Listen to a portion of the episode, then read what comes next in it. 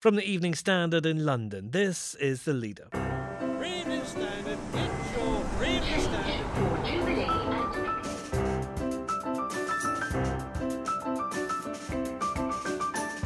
Hi, I'm David Marsland. This is an election where former members of the cabinet like David Gauke are telling the public not to vote for the party they used to be famed for being loyal to. How do we make sense of that? Let's ask a cartoonist. There's so much noise and so many voices, and my job is to bring all these voices and all these different opinions down to one solid image that hopefully sums up what's going on. The Standard's Christian Adams takes us through the skill of satire. Also, he knows the importance of television in making issues suddenly very real, and the country is going to really get a sense of what these charges are, and it's going to be much harder now for Trump. In the US, we speak to the Standard's columnist, Philip Delves Broughton, as televised impeachment proceedings against Donald Trump begin. And just to increase awareness among people in general, to spread information and to communicate the science. Greta Thunberg's in a transatlantic race against time to get from the US to Spain for a climate conference. Will she make it?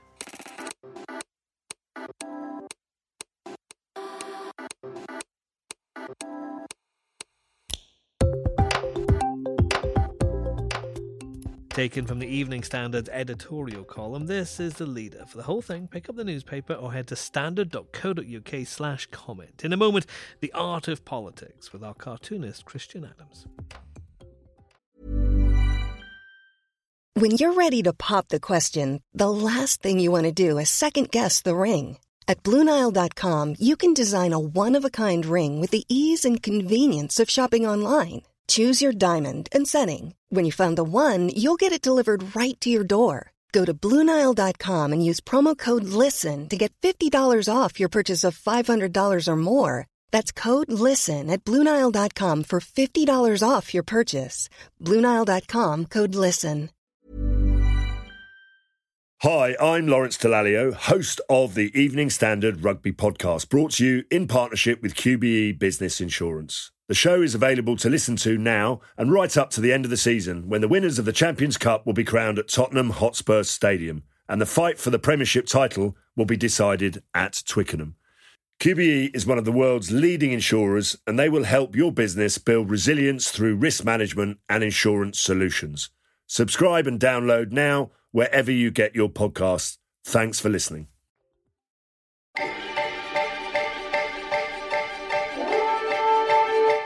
Not so long ago, when the Conservatives were in trouble, the cry would come, "Uncork the Gawk!" So loyal, dependable and sensible was their minister, David Gauke, he could be relied upon to take to the dispatch box or the TV studio in the trickiest of situations and calm nerves. But now, the Gauke has uncorked himself, and it shows what trouble the Tories are in. He is running as an independent in South West Hertfordshire, the constituency he has represented for 14 years, in which Downing Street banned him from standing for again as a Conservative. His crime? He rebelled against his party whip on Brexit. Here's what the Standard thinks. It is the same offence that Boris Johnson, Dominic Raab, Jacob Rees-Mogg and Priti Patel all committed within the last year. Now, the Tory hypocrisy looks likely to cost them one of their safest home county seats. That fate would be certain if Jo Swinson followed the advice of local Liberal Democrats and stood down her candidate in a seat they now can't possibly win. The biggest loss for the Tories, however, is not just the constituency. Mr Gauke, at the Treasury and as Lord Chancellor, was an original thinker who put flesh on the bones of One Nation conservatism. His forced departure is a sign of just how far the Conservative Party has diverted from the mainstream common ground that won it elections. His return to the party fold, if that were to happen in the years ahead, would be a sign of a Tory recovery as it becomes a broad movement again. In the meantime, we wish him well in this election battle. It really wasn't that long ago it would be unthinkable for David Gauke to be called a rebel. These are very bizarre times, and our cartoonist Christian Adams has to make sense of it all. So we've pulled him away from the paint and brought him to our studio. Christian, it feels like a different type of election. You've been a cartoonist for some time. Is this easier or harder for you to cover? It's easier because there is so much more going on. Elections are always extremely interesting because everything is highlighted politically. It's promises. It's what we will do with the NHS, what we will do with, you know, the climate change, whatever. So it highlights everything, and cartoonists love things in black and white. We don't like murky, midterm, well, maybe this, maybe that. We like it black and white.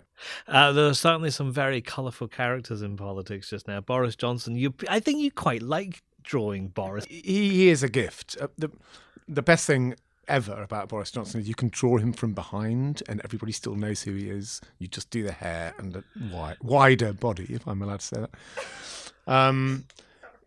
It's our producer who's supposed to be quiet. Anyway, that's the response that a cartoonist likes, so that's fine. So he's great. Corbyn's fantastic. You know, it's good faces and it's good exaggerated characteristics. Really, they are both characters. I mean, you couldn't make Corbyn up. It's very, very fortuitous for cartoonists at the moment.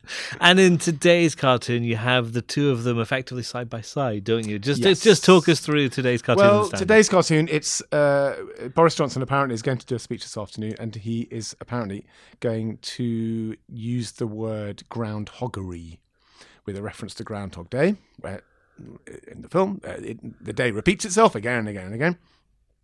So I just thought groundhoggery, it's an animal, and cartoonists love drawing politicians as animals for some reason. Don't know why. It's just, I love it. So I've done them both as groundhogs, repeating the same thing again and again and again. You can trust me. You can trust me. You can trust me. In our multimedia world, social media, lots of tweets flying around, GIFs, memes, everything's animated.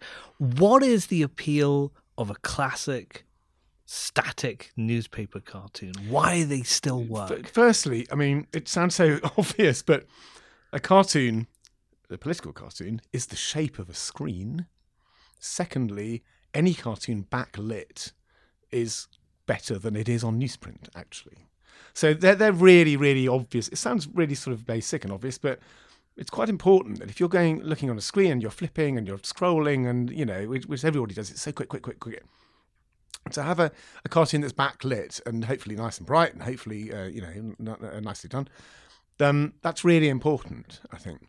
Also, people, you say static, people's attention span is getting shorter. The old cliche of a cartoon is worth 1,000 words. So the bolder and clearer it is in this age of luring attention spans, I would say it's a pretty perfect thing for Twitter and websites especially, you know. I mean, people, I often get kind of, I stop my tracks and look at a cartoon because I kind of rely on these things to make sense of everything that's going on. There's a really important role for satire and comedy for people to help people understand what's actually happening. Is that still the case? Definitely. It really is. I mean, I would say that the main part of my job is to hone down all the noise, especially with Twitter and Facebook. There's so much noise and so many voices, and my job, hopefully, that I try and succeed in, is to bring all these voices and all these different opinions down to one solid image that hopefully sums up what's going on with the politics of the day. Next. People are angry about it, really angry. We really become angry because it's a hoax. The reality TV star president, who is furious about the televising of his impeachment proceedings. Hi, I'm Lawrence Delalio, host of the Evening Standard Rugby podcast, brought to you in partnership with QBE Business Insurance. The show is available to listen to now and right up to the end of the season, when the winners of the Champions Cup will be crowned at Tottenham Hotspur Stadium and the fight for the Premiership title will be decided at Twickenham. QBE is one of the world's leading insurers, and they will help your business build resilience through risk management and insurance solutions. Subscribe and download now wherever you get your podcasts. Thanks for listening. Hi, I'm Daniel, founder of Pretty Litter. Did you know cats tend to hide symptoms of sickness and pain? I learned this the hard way after losing my cat, Gingy. So I created Pretty Litter, a health monitoring litter that helps detect early signs of illness by changing colors, saving you money and potentially your cat's life. Pretty Litter is veterinarian developed, and it's the easiest way to keep tabs on your fur baby's health right at home. Go to prettylitter.com and use code ACAST for 20% off your first order and a free cat toy. Terms and conditions apply. See site for details.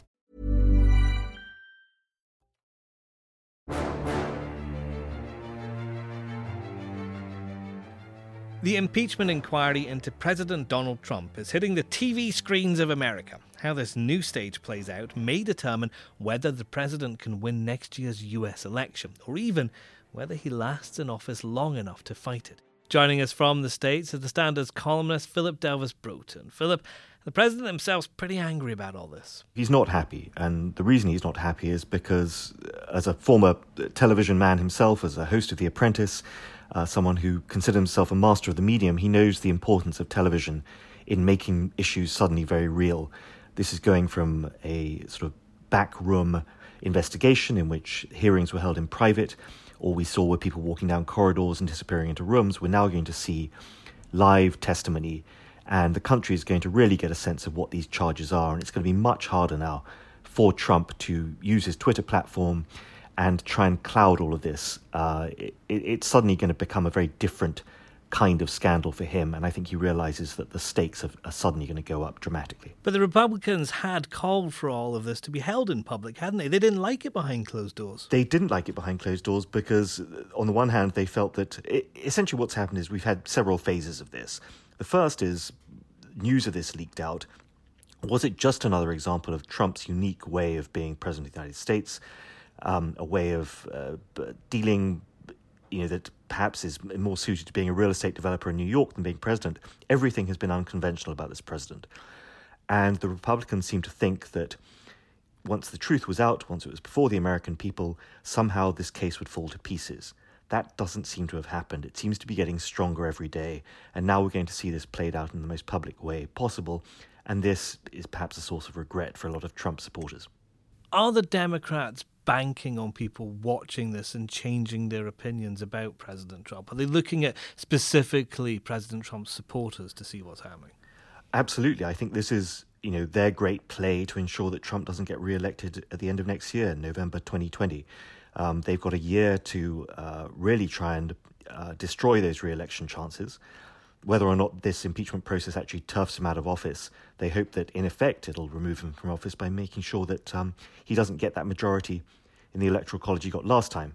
And that's their real hope. This is all the scandals that have plagued Trump in the past 3 years are coming to a head now, and this is the Democrats' real chance to pin something on him, and they hope that'll be enough to ensure he doesn't get re-elected. But could this backfire? We know that Nancy Pelosi had been very reluctant to go ahead with this, perhaps because it could actually strengthen President Trump's position. Well, that's the thing. He seems to grow stronger like some sort of superhero. The more is thrown at him, the stronger he gets. The more he says this is a conspiracy, this is a witch hunt, the more rabid his political base becomes in saying, yes, this is just old-fashioned Washington trying to reverse an election, a Democratic election in 2016, and get Trump out of office undemocratically because they couldn't do so democratically. And I think Pelosi was very reluctant because over 3 years there have been so many calls for people to impeach Trump, go after him in the courts, drag his aides, his White House staff in front of Congress. And I think she wanted to wait until she felt they had something that was really strong enough to get him. She clearly thinks this is it. As I said, whether they actually get him through the impeachment process or they wound him severely enough to ensure that he can't be re-elected. Her hope is that once you've pulled the trigger, this bullet better travel in the way she wants it to. Now,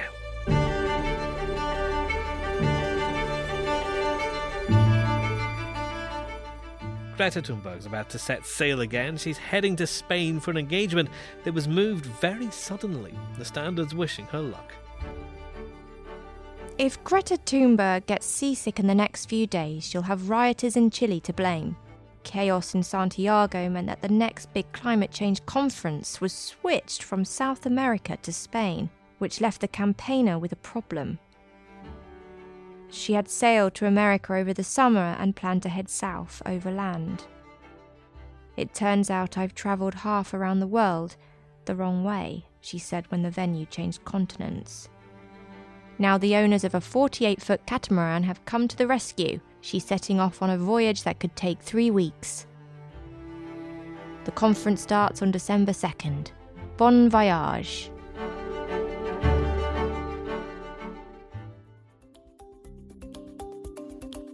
And that's the leader. We have an audio news update every weekday morning on our smart speakers. Just ask for the news from the Evening Standard. This podcast is back at 4 p.m. tomorrow.